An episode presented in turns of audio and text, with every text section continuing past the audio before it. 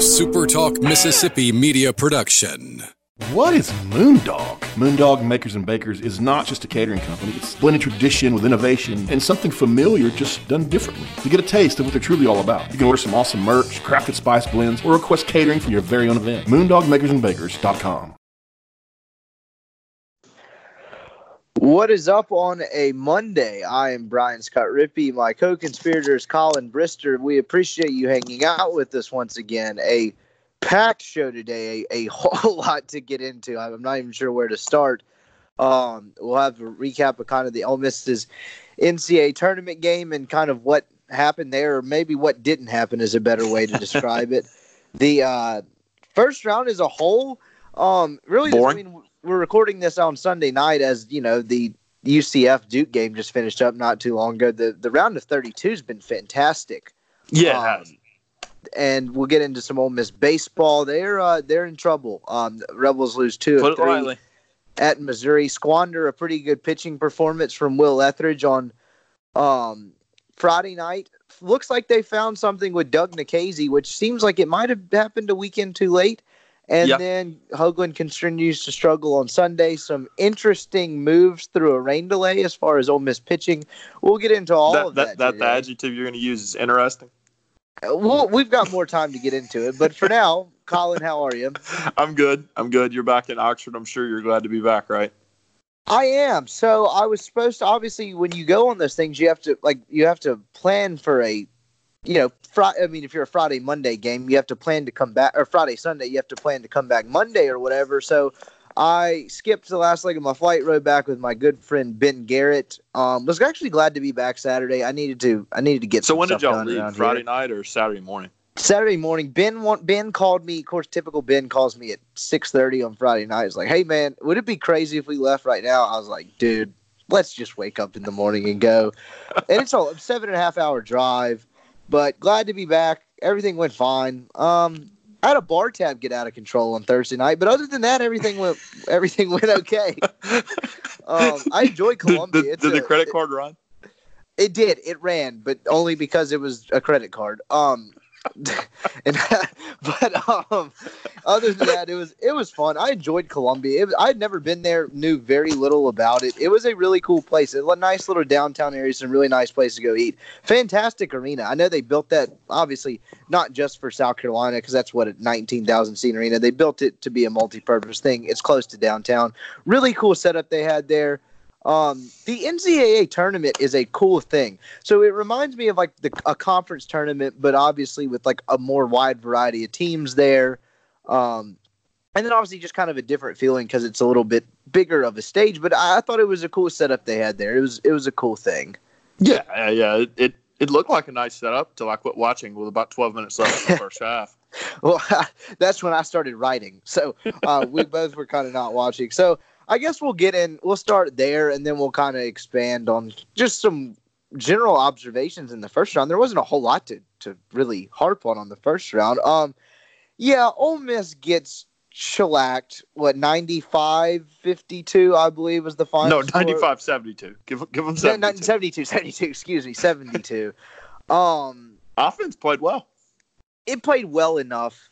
Um, wasn't always efficient. They took some bad shots, but I agree. It was it was good enough. Look, that was one of those games where I think the matchup was un- the matchup, it being a bad matchup in the post, was undersold because of yeah. Oklahoma's inconsistency as a basketball team through the Big twelve, right? The five-game losing streak, the playing pretty much five hundred ball over the last month and a half, two months.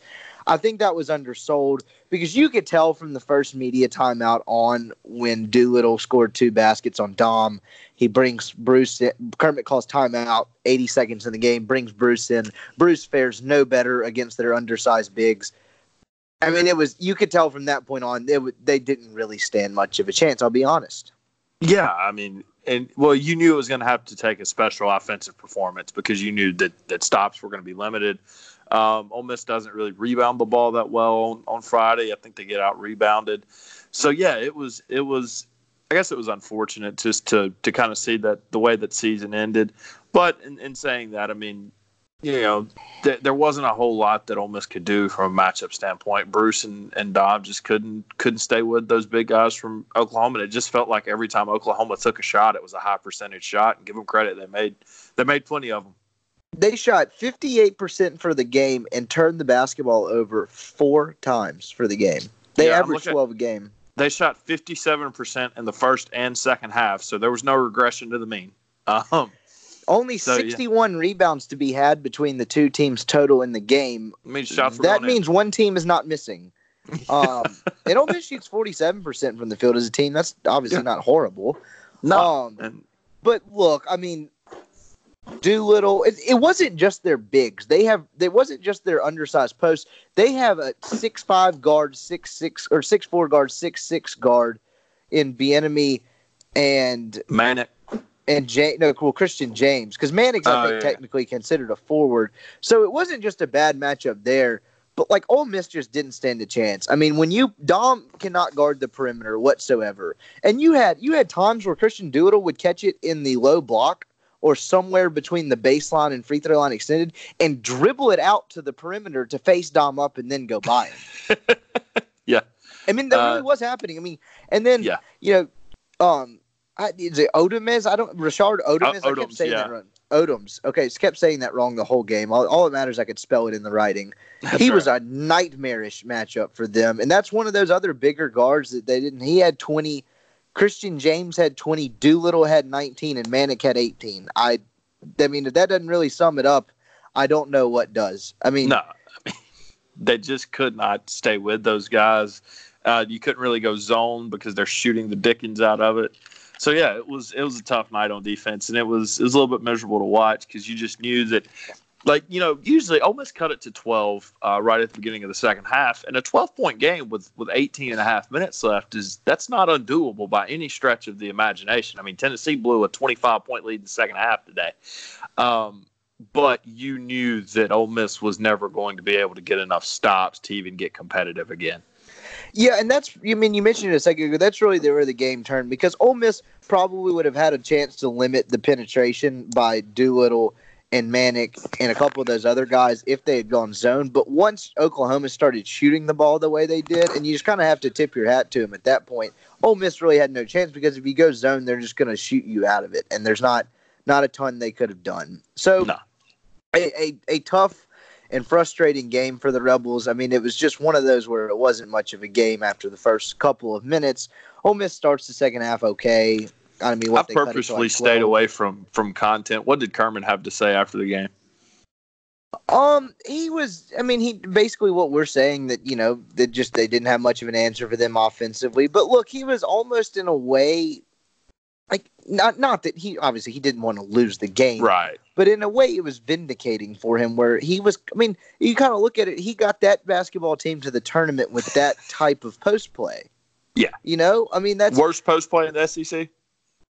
I See, I don't, I, I, I don't know, because I don't like. Was Missouri really that good down low? I, Fair enough. I, yeah, I it's technically it's, it's, Auburn's not that great down low either, but it doesn't really matter.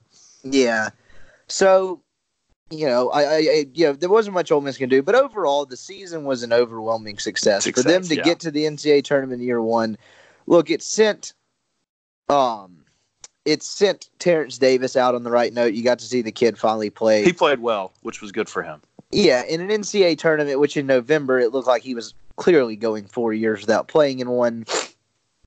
Um, you know, it, it expedited what many thought to be a multi-year rebuild, and they still have a lot of work to do. They have a lot of roster turnover to to kind of manage.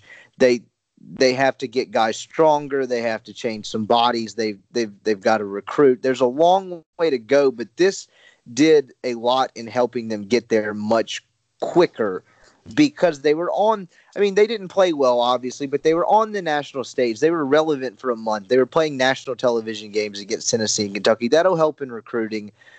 And there's going to be roster attrition. Um, and, and you know the team's going to look different next year. But this really expedited what I think most people saw as a long and I mean, if you're an Ole Miss fan, maybe a painful rebuild, and and it, it you know you you had a season of relevancy when you when you really probably weren't expecting one. So I think I guess if you're an Ole Miss fan, you're probably just.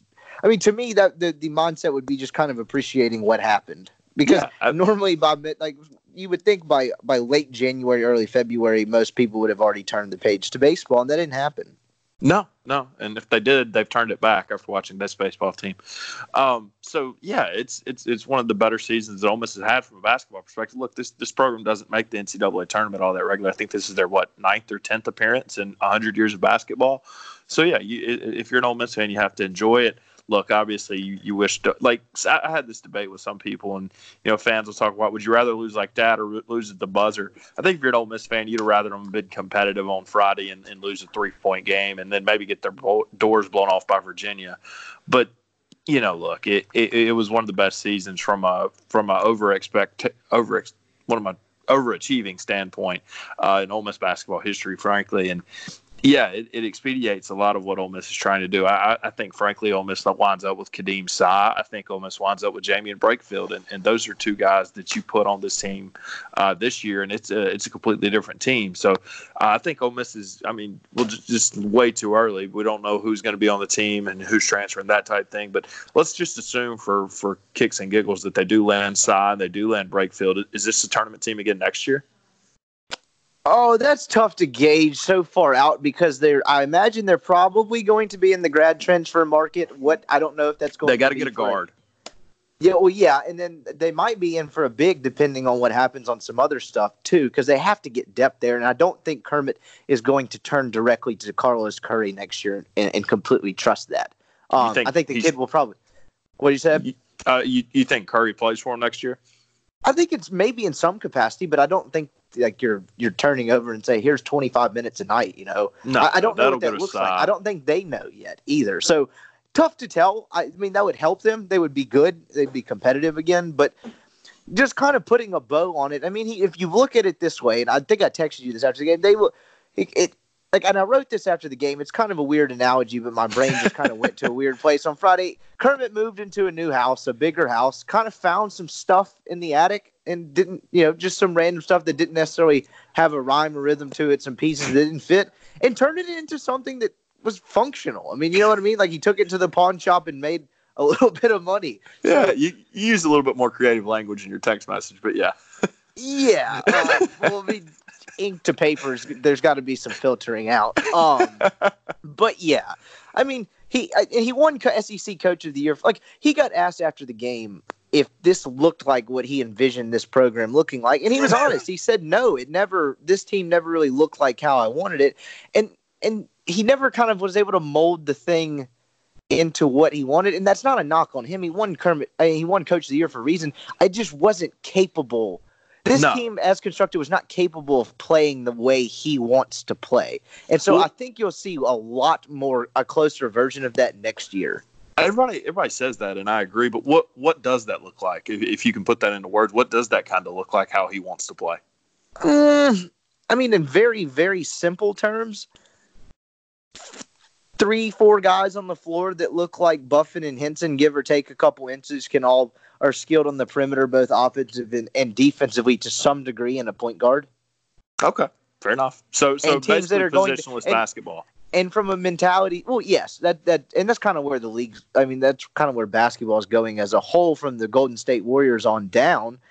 But that, and probably a team from a mentality standpoint where you don't have to implore them to give energy and effort defensively in a yeah. round of sixty-four game in the N C double A tournament. I mean, that was another flaw of this team. They weren't always like, I'm not going to say they're not, they don't try, because they were, I mean, for them, I mean, they're good kids, and they, they, they kind of came together and, and overcame a lot, some long odds. But they weren't always right emotionally. And you could tell that with, you know, Kermit was imploring them to have some energy after they got down early. And it's like, it's around a sixty-four game. Like, if you're not up trying to climb back in it at, at, at, on that stage, I don't know. I don't know what you do. Yeah. Like, uh, I mean, obviously, look, when, when some kids' shots don't go in on that team, uh, it affects their defense, and it has throughout their career. And, and that happened on Friday. You know, something that's interesting to me, just kind of looking at box scores.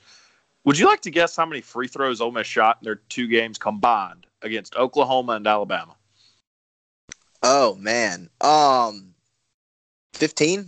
Six. eight, eight. Oh, eight, sorry. They shot eight. They shot and four that on Friday. Because of the, and, that's not because of the stripes. Uh-uh. That's I've, been, not... I've been critical of, of stripes in Ole Miss games this year. Uh, that was not because of them. Eight free throws. Wow. Eight. That, honestly, for one of the best free throw shooting teams in the country. Yeah. And, you know, really, if you look at I mean, what they were, were they six and eleven in their last seventeen? Were they? Oof. I didn't want to think about that. Uh, I can look it up. But, was yeah, it, eight, it was not. eight and eleven? It wasn't pretty. Maybe. All right, let's see. Probably help if I pulled up the basketball schedule and not the baseball schedule. The baseball schedule makes me want to cry, too. Um, let's see. So they started off three and oh, and then they went oh and four, one and four, two and four, three and four, four and four, four and five, five and five, five and eight, six and eight. They went six and ten in their last sixteen. Okay. So I was close. Yeah. Yeah. And that's a product of, you know, some of who they're playing and, and other things. But the point being is just they, you know, they had a really good start and then they just kind of were what they were and they pieced it together and had a huge road win at Auburn that really kind of, if you're looking back at it now, got them into the tournament. And, you know, but overall, I mean, we're, we're kind of ki- kind of sputtering the tires here on a lot of different versions of the same thing. This team overachieved. They did a lot to to help set the foundation of the program, but it's going to look different next year. And, you know, a couple of the guys, for, for those of you listening, a couple, I mean, you can probably guess some of the obvious roster attrition. I've heard some different things, some different guys. Not really ready to, like, I guess, go into any well, of that yet. Well, it depends yet. on what they sign. I mean, if they don't sign oh, anybody, yeah. only one person has to go. Now, they do have someone that has eligibility has to go. Like, that's not debatable, unless Rodney Howard goes to prep school, because they have four signees and they're only losing three. So, if Howard shows, one has to go, and then for every other person they sign, and correct me if I'm wrong here, every other person they sign, someone else has to go. And that's the uh, that's the that's the thing here is I don't think they know yet. I think they're still kind of facing some some maybe some difficult decisions. Um, yeah. So yeah. So I'm not sure they know yet. Um, yeah. Uh, but for sure.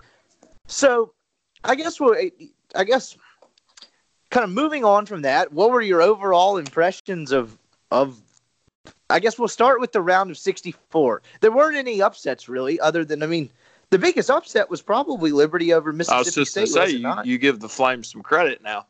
Yeah, the the, the fighting Hugh Freezes. Um, still still owning Mississippi State, Hugh Freeze. Um, I guess my main takeaway is that once Virginia survived Gardner-Webb, I think that team's about to win the national title. Like, I think Virginia's the best team in the country. They're dismantling Oklahoma right now.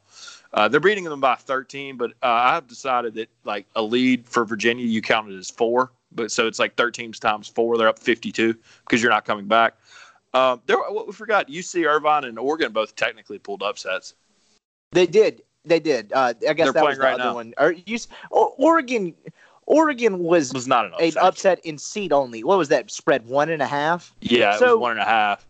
So, yeah, and so it was an upset in seed only. Irvine, that's a pretty big upset, but Kansas State, no Dean Wade. That team's – I didn't watch a ton of that game, but the team looked just a little demoralized because that's two years in a row that poor kid hasn't been able to play in the yeah, tournament. Yeah, I watched that full game um, for reasons, and I U C Irvine was just better than Kansas State at, like, every position on the floor. Now, Barry Brown's a really good player. Uh, Irvine was better. Like, Irvine's kid that had on him. Irvine plays defense is the thing that, that people don't realize. They're one of the better defensive teams in the country, so that's why they were able to get down to Kansas State's level, and they made shots, man. They just made shots. So, uh, you know, you, you look at the first round of the tournament, I guess we'd be remiss. Uh, I mean, U C F is an inch away, a millimeter away from sending Duke home. Like, I, the second shot, I thought I swore it was going in. I don't know how that didn't go in. Yeah, so, well, jumping the gun here a bit, but is there oh, sorry, anything else sorry. in the round of sixty-four uh, that stood out to you? So I'm in, no. I love this tournament. This is my favorite, and I'm not alone in this. This is my favorite four days of the year, and I would yes. say particularly the la- Saturday and Sunday because every game is supposed to be good in some capacity, barring an exception. Like, you know, you had North Carolina blow someone out, but in a year where the bu- where the top teams were really good and the bubble was really weak, the fact that you didn't have a lot of upsets kind of made sense. You know, I mean, yeah, absolutely. Oh, yeah, I mean, a, a really well-coached Vermont team gave a really good Florida State team run, run for their money. Uh, yeah. Yale, Yale almost. That, that game was not close. Like, that was the biggest four-point blowout I've ever seen. Um, how about what Auburn did in the last couple of minutes against wow. New Mexico State? And then what they did against Kansas. But, yeah, I mean, that was just an absolute choke job by Auburn. And the ball is in the air. And, it look, it got nowhere close to going in. But it was not because Auburn was guarding the kid. Um, so, just an absolute collapse. And somehow that team finds themselves in the Sweet sixteen. And if, if, if like, if there were a – no. This is wrong terminology, but if there were a coming out party on the national stage for Ja Morant, what he did against Marquette was unbelievable. So I got I got back to a restaurant um, after Ole Miss's game for most of that. And, man, I don't know how much you caught of that. That kid looked special, and they destroyed Marquette. Yeah, well, I, Marquette was one of the more overrated teams in the country throughout the year. But, yes, he was really, really good. And, uh, I mean – Look, he's probably he's the best point guard in the country. Uh, everybody talks about like Tremont Waters, and he would put Tremont Waters in a to sleep. So yeah, John Morant's extremely special. I guess we kind of remiss. L S U is is I, they're somehow surviving. They're going to play in the Sweet sixteen. Uh, but yeah, from the round of sixty-four, not really a ton of storylines. I mean, yeah, not not really much at all considering what's happened on Saturday and Sunday. Yeah, I mean. Yeah, there just really wasn't, and there weren't a ton of great games. I mean, that that Belmont, Missouri, Maryland game Maryland, was fun. Yeah. Um, Syracuse looked really poor uh, against Baylor. I'm just kind of going through the scores here. Ohio State gets uh, gets Iowa State, which I was not expecting. I thought Iowa State could make a run in this thing. I did too, but you there's two different versions of that team, and yeah, you never, they got to do some soul searching because that team should not have lost in the first round of the tournament. That team should not have been a six seed. Um, you talking about Iowa State? Yes, that team yes. should have been one of the best. That might have been the biggest. You want to call it? You want to say upset? That might have that Ohio State team that was not that special beating them. That might be the best up, biggest upset. Yeah, because because I, I don't think Iowa State or Ohio State's going to play Houston well tonight. So yeah, I, that Iowa State team. Because look, you could we put Iowa State and Houston on a floor tonight, and that's a lot of fun. Like I don't know who's winning that game. Um, and I would have been shocked yeah, if Iowa and, State is, is in the Final Four, and yet they don't make it out of the round of sixty-four. Another storyline that hits kind of close to home here from, from where I, I was living this summer, Cincinnati and Mick Cronin, man. They got to do some soul searching, right? So he's – I mean, it's, it's undoubted that he's a really good coach that b- has built a really consistent basketball program, right? Uh-huh. But he's gotten out of the first weekend, what, once now in the last, what? How many years is it? Do you know? Well, I'm pulling his wiki. Uh, does does what you're saying sound familiar? What? With with someone building a really good uh, program and not being able to produce in the postseason? Uh, yeah, th- there's more time for that. It's We've got all spring. Uh, let's see. Cronin made the Sweet sixteen in twenty twelve. After that.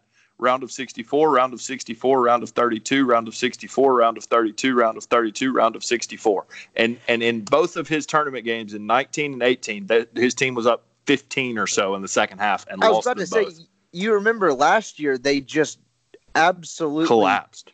Was that last year or two years ago against Nevada? No, Nevada was last year. Okay. Yeah, just absolutely collapsed. And that was kind of when you were like, oh, Nevada, like that that team that team can play. So, yeah, I, I mean, they, and they've you got to know you got to know Cincinnati. Just kind of getting off topic here for a second because I pulled up last year's bracket. Okay, Cincinnati is up twenty with about ten minutes left and blows it. If they win that game, they play Loyola Chicago, who they probably beat, and then play Kansas State, who they definitely beat, are in and are then in the Final Four. I mean, you you know they lose sleep over that. But he's won eighty-nine games in three seasons. And that, and people kind of scoff at that because they view Cincinnati as a quote-unquote mid-major, even though it's not. But that, if, if the American proved anything, is, is that's a tough league. Oh, absolutely. Good teams. I think he's so, a good basketball coach for sure. But if you're Cincinnati, like, you got – something has to give, you know? That's another. The season starts in March next year, I think, for that program. But anyway, that's yeah, that's well. really about all I had for the first round of sixty-four. The round of thirty-two has been fantastic. I mean, what Auburn did to Auburn, didn't that feel like an Auburn team that kind of came into their own and is kind of the sharpest they've been from a, you know, I mean, if you look at it, sharpening a knife, they're as sharp as they've been all year, and they put a kind of a limping Kansas team out of their misery. They look pissed off. Like, they look so, like someone has pissed them off is what they look like yesterday. Like, how dare Kansas take the floor with them?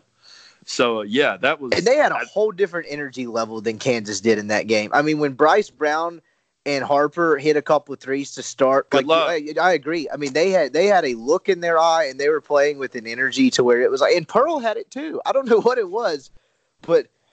Man, what they were up fifty-one twenty-five at halftime. They got outscored mm-hmm. by twelve in the second half. But I mean, that, that most. I mean, it wasn't a game. That most of that is this garbage, yeah. garbage time late. But see, that's an Auburn team where you kept waiting all year. Like, when are they going to put it together? When are they going to put it together? Are they going to put it together? And in the last two and a half weeks, I don't think anybody wants wants to face them. No. Uh, good luck with that, North Carolina, because.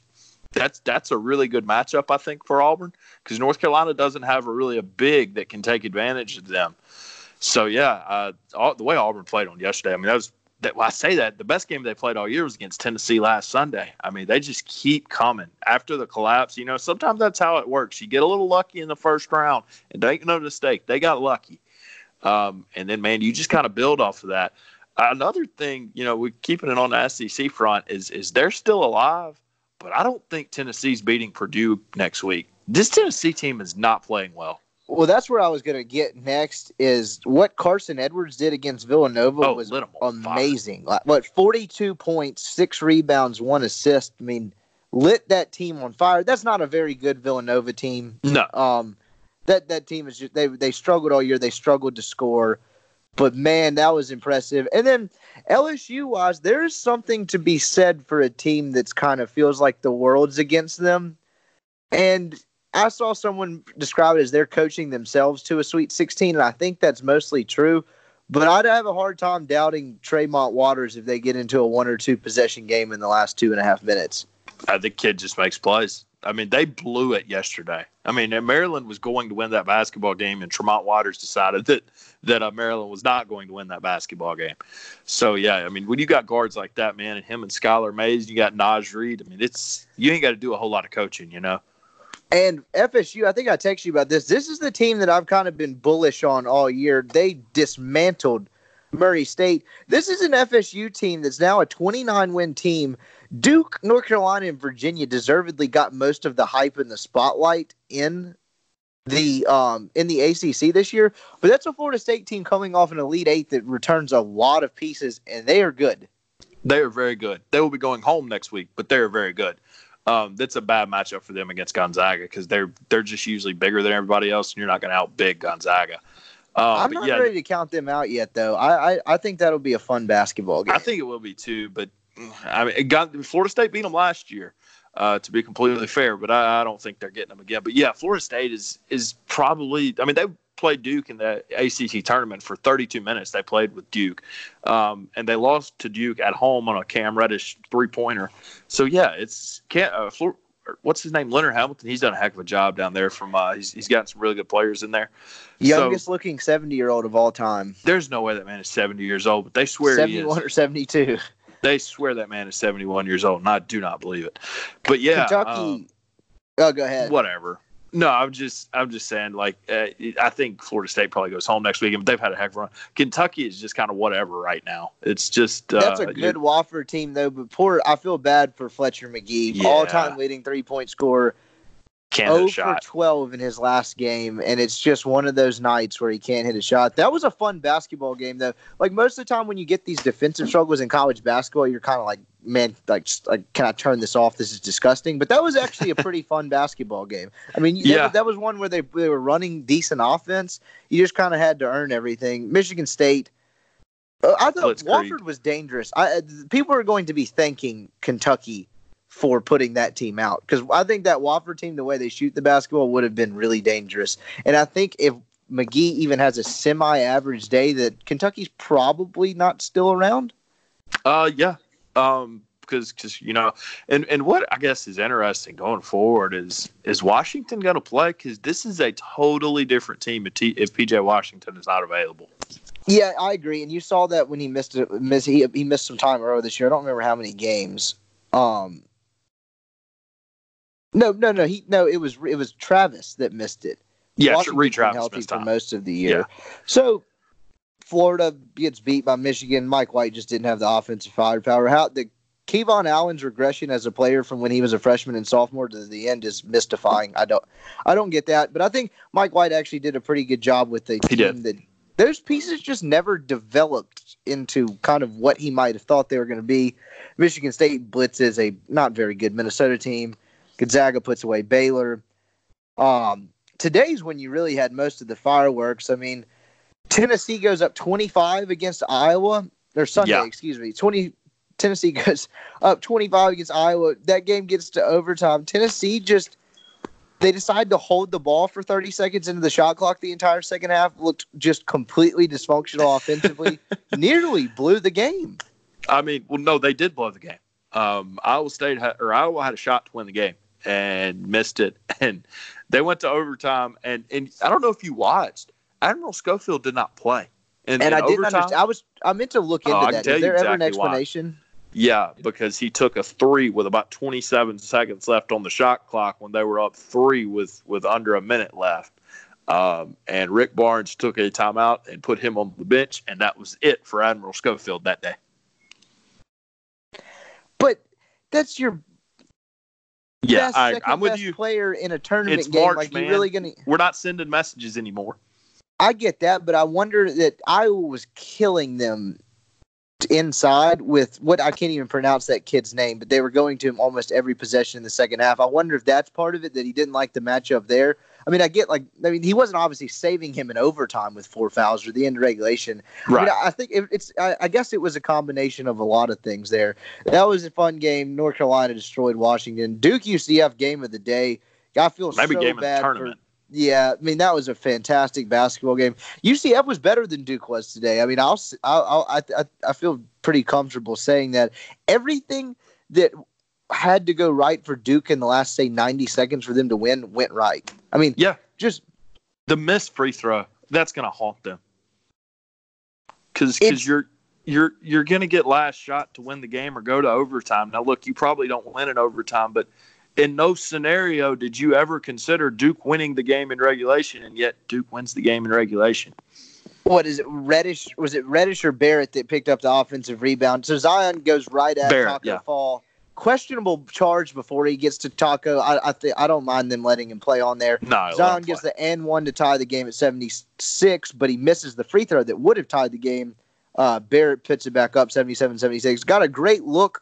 At the end, I can't believe Dawkins' putback did not go in. I oh, mean, that man. thing was halfway down. Yeah, you thought that one was going in for sure, and that U C F was going to put out Duke, and uh, the best Duke team ever was not going to play in, uh, in the Sweet sixteen. But there they are. They're still standing, and, and Zion Williamson's going to play. Who are they going to play? Uh, let's see. Duke is playing Virginia Tech team. So uh, Duke will beat Virginia Tech. And I think we're going to get Duke L S U. And we've kind of talked about that for a while. That That's going to be fun. That is going to be fun. Yeah, I wish Will Wade were on the sideline, but that would be fun. That's going to yeah, be I fun. I don't really think it matters. Like, Nas going to guard Zion, and there we go. So, and yeah, and U C F, that was a team with the last, I would say second to last, last week of February. You weren't sure they were they were going to make the tournament because they had two bad losses to Memphis. They couldn't really finish against Cincinnati or Houston the first time around, then gets a road win at Houston, beats Cincinnati in the year to punch their ticket. That team really found itself at the end of the year, and um, Aubrey Dawkins can play. Yeah, that kid and, is unbelievable. And Johnny Dawkins is a heck of a basketball coach. He is. He is a good coach. And that was really about all the drama today. Buffalo was seemed a little bit fraudulent. Texas Tech destroyed them. Liberty Who's gave the most it all fraudulent the- team of this tournament? Is it Nevada? I don't know about fraudulent because you could see it going in that Nevada was just very out of sync and had not been playing well for like three yeah. or four weeks. Fraudulent.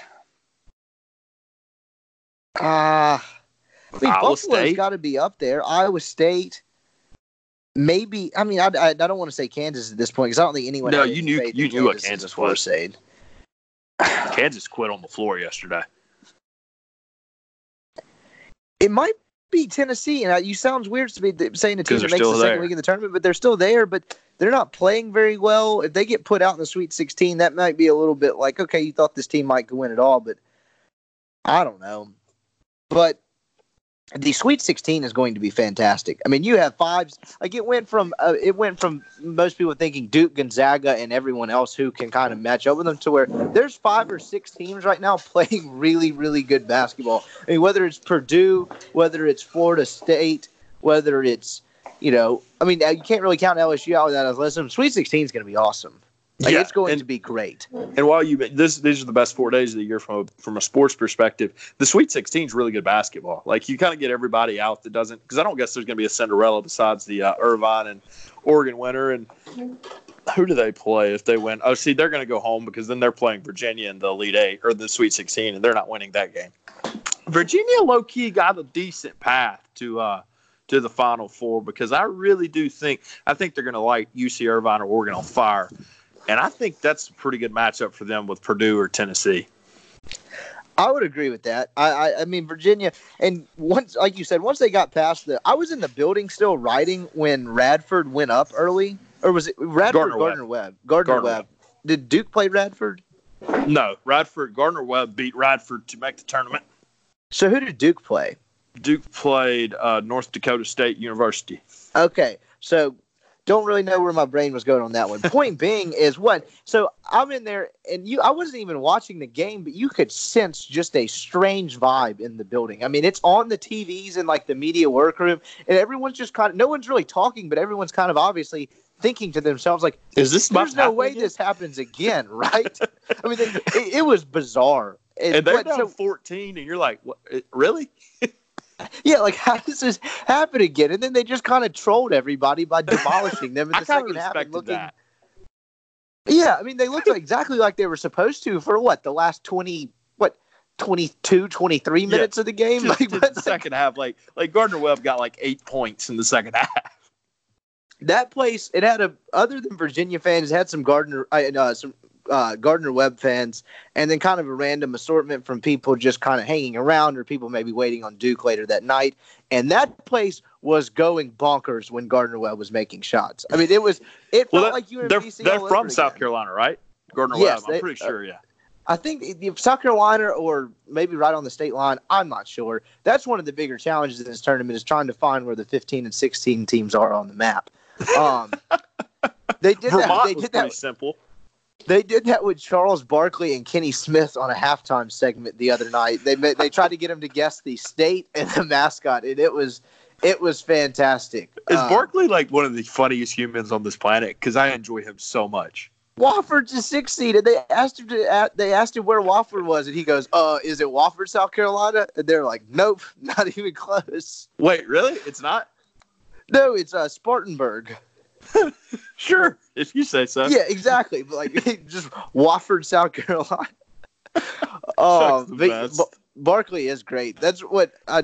I don't usually agree much with what Clay Travis said, but he said letting Barkley and Kenny Smith call call the game. North Carolina, which, that's a fantastic idea. I wish they would let that happen. Um, that would be but, great. Do we want to talk about this baseball team or not? I don't really want to, to be honest with you. I mean, yeah, let's do it. I didn't, I admittedly, I didn't watch much of this weekend. I mean, Friday I, I was working, Saturday riding back with, with my dear friend Benjamin Garrett. Um, and then Sunday just had some other stuff going on and moving some stuff from house to house. How's caught that going? Bits and pieces on the, uh, terribly, but it's, it's getting done. Um, caught bits and pieces on the radio. So, what, Friday, Ole Miss, I mean, in summation, Will Etheridge deserved a little better fate. He absolutely did. Well, one of the non-told storylines of this, this season so far is how good he's been. He has been good. And that was something where – so he's done a little bit of a lot for this team in a couple years. And yep. then he had kind of the entire offseason to kind of refine some of his stuff behind his fastball to prepare to be the guy, and he's delivered in every capacity. Yeah. I mean, you, you look at him, he's got an S E C play. He's got a point seven seven E R A. He's striking out eleven hitters per nine innings. I mean, he is the definition of what an ace looks like. And frankly, he's been a little bit unlucky. Uh, he's got like a three eighty B A B I P against. I mean, it, it, he has been the definition of an ace. And frankly, if he did, if he was not the definition of an ace, I don't know where Ole Miss is right now. And so I, I, I again, I, I Friday night, not not a second watch, but so they struggle against another lefty, and then I read Shocking. that they had a bases loaded situation in the fifth, no one out, top of the order, and don't score. Yeah, correct. Um, they Sub hit a kid. Optimal. Yeah, well, that happens when you lead off the kid that's hitting uh, point oh seven one against left-handed pitching. This will shock you. He struck out. That's not his fault. He shouldn't be there. He should be in the bottom of the order because he can't hit left-handed pitching. And then you're referring to, fair, to just for those at home that may not have that off the top of their head. Anthony Servideo, sorry. Um, and then Greg Kessinger. Look, that was not Gray's fault. He had a ten-pitch at bat, and he smokes a ball right at the second baseman. four six three double play ends the inning. Where the inning was lost was in Servidio's strikeout, and that's not fair to him. Anthony Servideo is a very good baseball player. Um, but that that was where the inning was lost. You had to put a ball in play and get them home there and avoid the situation where a double play gets out of the inning, and they didn't. And that's where Ole Miss lost the baseball game, was not being able to get a single run out of that. So it sounds like well-pitched, well-played game for the most part, and Ole Miss sure. just kind of takes one on the chin because the the, the offense scuffles. Um, yep. Saturday, they found something at Doug Nikhazy, and this they is something did. that most – I mean, a lot of people, you and I included, have been on for a month, that this was going to happen in some capacity as Zach Phillips continued to struggle. It just – like Zach Phillips being good against U A B almost did them a disservice. Because Absolutely. Mike didn't feel like he could feel like making that move to the rotation for the Alabama series, and it cost them, a, I don't want to say directly cost them a game, but like, you know, it, they would have been better off if they had done it a week earlier, if not sooner. And so he pitches well. Um, what's his line? What is his line? He goes seven? Uh, went seven point two, gave up two hits, I think. And then Krejci comes in to finish it out. Um, yeah, I mean, really, really efficient. I think he threw one hundred fifteen pitches and kind of got stronger as the day went on. He was really good. And he's a talented kid, and, and he knows how to com- – like, it's cliche to say he knows how to compete, but he is composed and he knows how to attack hitters, and he is confident yeah. in what he's doing. Yeah, and and he's really he's going to be really good for Ole Miss because he's not throwing as hard as he can. So uh, Ole Miss is, well, I say that Ole Miss is going to get some velocity somehow in this program. Everybody's losing velocity nowadays, but if they can add miles per hour to his fastball, he's going to be unhittable because he, he his fastball has a good bit of cutting action, and he sawed a lot of guys off on uh, on Saturday, and that's what really gave him a lot of success. Ole Miss kind of handled uh, Sycamore. They had really good at bats. I think it was honestly their best performance against a left-handed pitcher on Saturday. They uh, they put up three runs. I know that's obviously not a ton, but T J Sycamore is going to throw Major League Baseball innings, so it was it was really good plate plate discipline by that team. To uh, to get those three runs, and, and sometimes you just have to win low-scoring contests because of what the other team presents on the mound. And at the time, you're sitting there thinking, if you're Ole Miss, that was a big day for them because yep. they figure out something on Saturday. Hoagland showed signs of improvement and kind of figuring out on Sunday. So you're like, okay, you know, if they can get, get the bats going more consistently, they can kind of can, can kind of get it rolling because you feel pretty good. I mean, Etheridge Nikhazy is a really good one-two punch for Absolutely. them. Absolutely.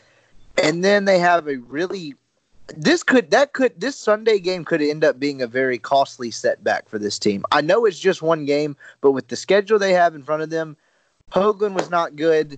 Um, Is it time to consider making a change there? I know he was good against Alabama, but it he's not giving them much on Sunday. Sans that one outing.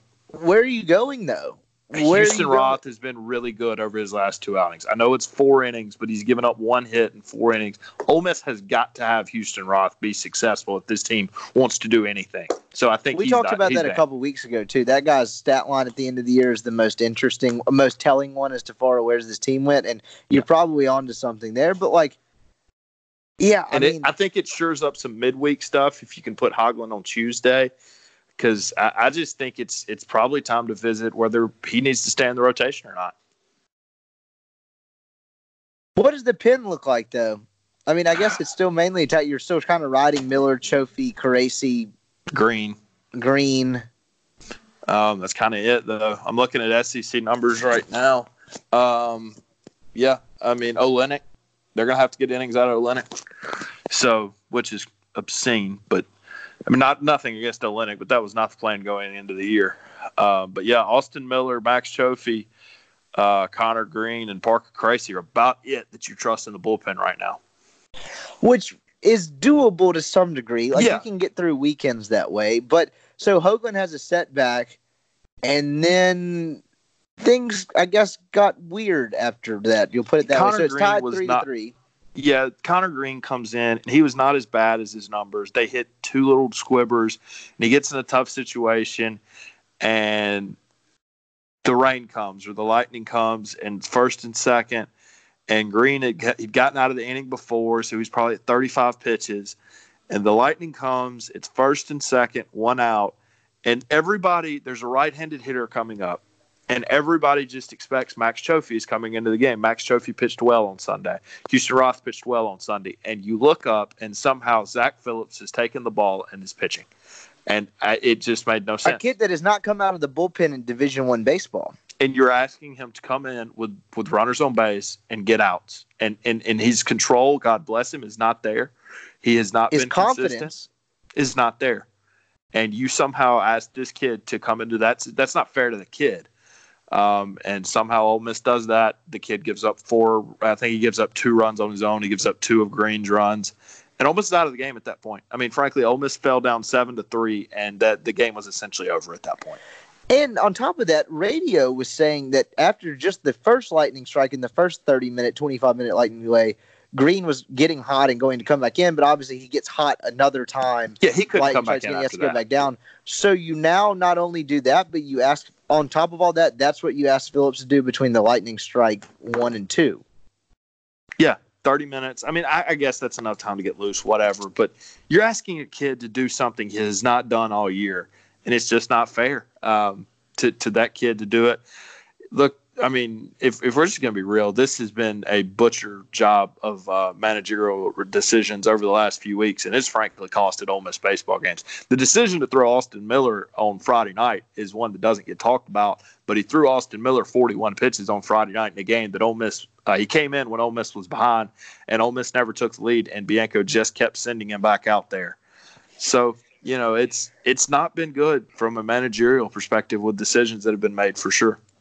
So where does this – what does it look like from here? Because they go to Arkansas next weekend, which – You better not get swept. They're just trying to win a game there, are they not? Yeah, I mean, I mean Arkansas is five and one in the S E C. You can't get swept, man. You you leave Arkansas at four and five, and you're coming home to play Florida. And look, Florida's one and five. But Florida's going to be pissed off. You think they're going to figure out to some degree. They're Florida. They got talent. They will figure it out. And, and, and I guess the same could be said about Ole Miss.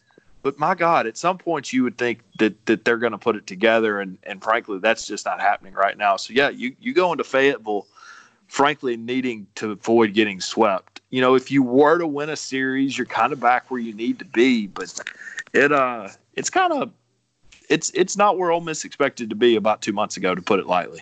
No, and then so after Kentucky's really struggling. So after, like, we'll just kind of go through the next little bit. So obviously at Arkansas next weekend, we mentioned Florida. That's not an easy stretch for this team.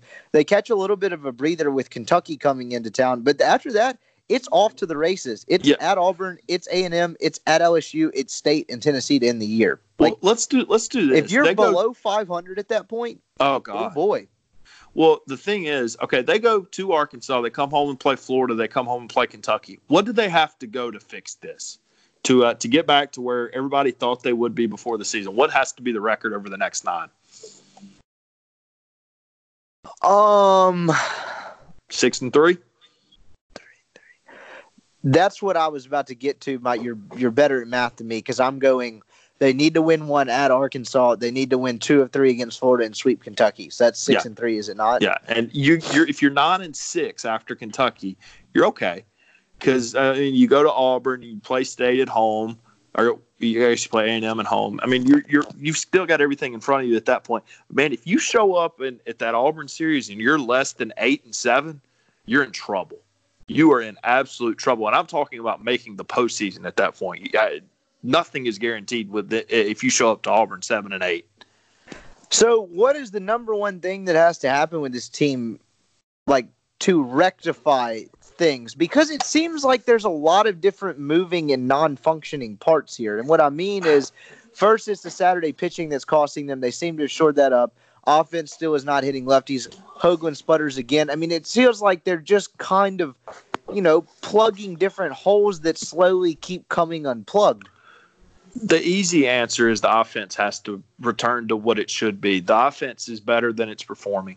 Um, I'm not sure some of these pitchers are better than what they're performing, but the offense certainly is. We saw it last year. The way this gets fixed is, frankly, they start hitting again. They start they start winning a game that they lost eight to five today. They start winning that game ten to eight. Um, they win the game against Alabama ten to eight. That's what has to happen with this team and its lack of experience on the mound. Because, look, the first four relievers that we mentioned a while ago, I think, can get outs in this league pretty consistently, can have good numbers going forward. But, man, you're going to have to win games where you score ten runs. You're going to have to – I mean, State Mississippi State won a game twenty to fifteen today. Ole Miss right now is not capable of doing that. So, it, at some point, this offense is going to have to be what we thought it was and – or, yeah, what we thought it was and – it's just not right now. So that's the fix: is the offense gets back to form and, and they start mashing balls all over the par- all over the place. Other than that, I don't really know how you go about fixing it. Yeah, so I mean, I guess it's just that they because I mean, it, is it really going to change what they do? Like from a number standpoint, and the sample size over the rest of the season, how many games left? Is it really going to change what they do against lefties? Or they just kind of got to know that when a lefty's on the mound, it's you better pitch it. Yep. I don't I don't think there is. I, I think at this point you are what your numbers. And I know it's a small sample size. I've got it pulled up right here. Ole Miss against left-handed pitching is hitting two forty-four with a three forty on-base percentage, a three ten slugging, and a six fifty O P S. That is atrocious. So, uh, um, yeah. I, I mean, I, I guess think, that's a pretty good way to put it. Yeah, I mean, that's just atrocious. So I think at this point, now look, they've got some guys that handle lefties well. Tyler Keenan's got a, no, not Tyler Keenan. Cole Zabowski's got a seven eighty-two O P S. He handles lefty well. Lefty's okay. Dillard's not great. He's seven eighty-three. Olenik's at nine forty-six. These are all O P S's. And Cooper Johnson's at eight forty-six. Everybody else is below seven hundred. Um, so it's just a situation where I don't know if it's an improvement thing or if just when you face a lefty like John Doxakis or Ethan Small from Mississippi State, you better be able to pitch it. Now, the good news for Ole Miss is most of the lefties they're going to face are on Friday nights. So you're going to have your you're going to have your ace on the mound and Will Etheridge that can maybe hold them down. Yeah, and that does help them a good bit. That's a good thing. That's that's a good point there because, you know, if they their kryptonite is going to be facing a left-hander on Sunday, right? Yeah. I mean, like if, if if someone throws out a lefty on Sunday, which I mean, don't you think it might reach a point where teams, you know, because you have a lot of teams in this league that kind of never figure things out on Sunday, and it's kind of a sliding door to some degree. Don't you have teams that start intentionally start starting lefties? Because of that? Oh, against Ole Miss, absolutely. Now, the problem with that is not every team, like, and I've had a lot of people suggest that, not every team just has a lefty. Like, they no, have no, that's one hundred percent true. But if you, like, yeah. you see what I'm saying, you catch a team that hasn't shored up its Sunday situation when they're deciding between maybe a left-handed kid that struggled or a right-handed kid that struggled oh, that maybe has both done it. Yeah. And that's, so, that's, that's going to be bad news no matter how bad the kid struggled, it seemed like. Yeah. So, and, and that goes back to you better get Sunday shored up. Um, and, and I think I think Ole Miss probably owes Gunnar Hoagland another start, but I think it's sure. kind of that situation was was Zach Phillips when where he was against U A B and where he was against Alabama. If it doesn't go well, I, I think at some point you've got to make a move there. Um, just because, man, look, in this league, you can't go two point two innings. And with this bullpen, the way it's performing right now, you can't go two point two innings on Sunday. That can't happen. It's so, a much thinner bullpen than they it probably anticipated. And yeah. what's really, and this is a moot point to continue to harp, to, to keep hammering home, but not to give the staff credit in this sense, but having to figure this out on the fly with two guys not contributing to your baseball team hardly at all, and Jordan Fowler and literally not at all, and Gert Holston that you thought were going to be important cogs is hard to do. Absolutely. Um, And, and you know, they, they counted on those guys to give them innings. And, frankly, they're just not getting it. They're not getting the opportunities right now probably because they're – I mean, look, I mean, let's just keep this real. If those guys could help this baseball team I, – Mike Bianco's got his faults, but I'm betting if they could help this baseball team, they'd be on the mound. Um, and, and they're just not. So, yeah, uh, it, it's it's tough on that coaching staff to be able to fill these holes because right now you've got about three guys or four guys out of that bullpen that you trust to get outs. And that's hard to win, man. So I think that about puts a bow on it. It'll be an interesting week for baseball. What they go to Memphis for the midweek game, that that that's always interesting. You get to go um, eat uh, some barbecue. at AutoZone. AutoZone is I like sitting at AutoZone. It's an enjoyable park. They usually have barbecue for for a meal. Memphis, nice. So then they go to Arkansas. I do not believe I will be heading to that series. I don't know yet, but um, we're still figuring that probably, out. So, probably. Oh, wait, that's this weekend. I was thinking they played Florida this weekend. Yeah, that's this weekend. Yeah, so interesting week ahead for baseball. It's kind of full-on baseball mode now with basketball ending. We'll have some, you know, roster attrition news, I'm sure, in the next couple of weeks. And we'll, well you keep got some an spring eye on football that. Too now. And don't forget uh, about that. Yeah, uh, spring game coming up sometime in the spring. Um, so that's, that's about all we got. There will be a spring football game on a Saturday. Um, we will have maybe. more spring football coverage though going forward. Now it's just difficult to balance when you've got basketball playing meaningful basketball in February, March, baseball getting cranked up, and then spring football just is just kind of there in the midst of it too. So we'll have more spring football coverage coming forward. Absolutely. You know, it's easier to turn attention towards that when you don't have so much going on. Um, because there are some interesting stuff. Like I don't think you're never gonna. I don't think you're ever gonna figure out what the offense and defense is gonna necessarily look like from the spring game. But as far as some personnel stuff, where you see kids kind of coming along, there's a lot of newness there, and you might figure some stuff out with that. Yeah, I mean, I think you know, Rich Rod and and, and McIntyre are, are installing some stuff. So it's uh, going forward. It's it's going to be, you know, interesting what, what they do from an installation standpoint, what you kind of see in the spring game. I guess real quick, um, if anybody cares, I kind of do. The uh, softball team moved to three and two in the S E C. They uh, have more S E C wins than the baseball team at this point. So uh, they're playing well. Mike Smith's done a good job over there. But I guess that's kind of about it, uh, unless you uh, have anything else. Gronk retired. What a sad day for the yeah, number sixty-nine. Yeah, six, six, nice, nice. Uh, But yeah, rest in rest in peace, Gronk. He was he the best tight end ever. I kind of think. Oh he is. man, I don't. I mean, he's. I'm not very old, obviously. Neither are you. But he, I think he's the best tight end I've ever seen. Yeah. And really, when I'm, you talk about the great tight ends, we've seen pieces of just. I mean, I'm, I'm thinking Tony Gonzalez, Antonio Gates, a lot of their careers. But that guy's dynamic, and that guy never disappeared in a big game that he was healthy enough to play in. Absolutely not. That was the problem, though. He couldn't stay healthy because they took out his knees. Poor guy. Um, but, yeah, he, I think he's the best tight end. He's one of the most dominant football players that, that I've seen in a long time. And so, just uh, a funny dude. Like, just a, like it, it, just it's so, a meathead. He's such the – well, he, it's, he's such an interesting character in this whole story that is the Patriots dynasty because it's all business, do your job, buttoned-up Belichick, super buttoned-up Tom Brady, and then you just kind of have this goofy guy that's, you know, making sixty-nine jokes at his weekly press conferences that they couldn't they couldn't do a lot of what they've done without him. Yeah, yeah, and, and one of one of the funnier guys in the National Football League. So uh, I think you're going to start seeing that. Not to not to get too far off topic, but you know, Gronk's not old, and I think you're going to start seeing a lot a lot of guys retire early like Gronk did. Sure, and it's good that he got because you know Belichick is the king of cutting guys a year before they exit their prime when he gets kind of you know before their value drops, and it's good good for him that he's getting to retire as a Patriot versus having you know go play one or two pointless seasons in Tampa Bay and just kind of add that weird part to your legacy. Sure, yeah, and the Patriots are all about efficiency, and and uh, so yeah, it's nice that he avoided that. God, and they have a ton of draft picks this year. Like, if yeah, they ever figure they out Brady's successor, it's this train could literally just keep rolling and rolling. Oh, I mean, and rolling. Brady's going to play till he's sixty. So, so that's about all we got for Colin Brister. I'm Brian Scott Rippey. We'll be back Wednesday, back on a normal schedule. It's been crazy the last couple weeks for travel, but we'll be back on our Monday, Wednesday, Friday schedule for the foreseeable future. But for now, we appreciate you listening and good night, morning, afternoon, whenever it is you're listening. Thanks for listening. Peace. A SuperTalk Mississippi media production.